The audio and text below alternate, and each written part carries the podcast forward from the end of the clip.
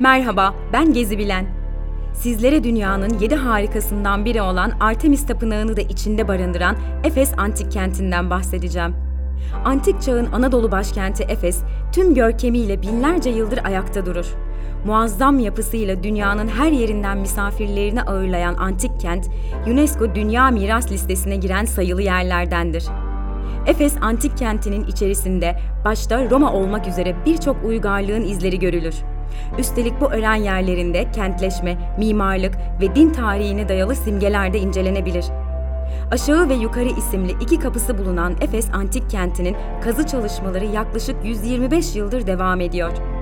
Antik kentin içerisinde ise Artemis Tapınağı, Celsus Kütüphanesi, Meryem Kilisesi ve Belediye Sarayı gibi alanlar mutlaka görülmesi gereken yerler arasındadır.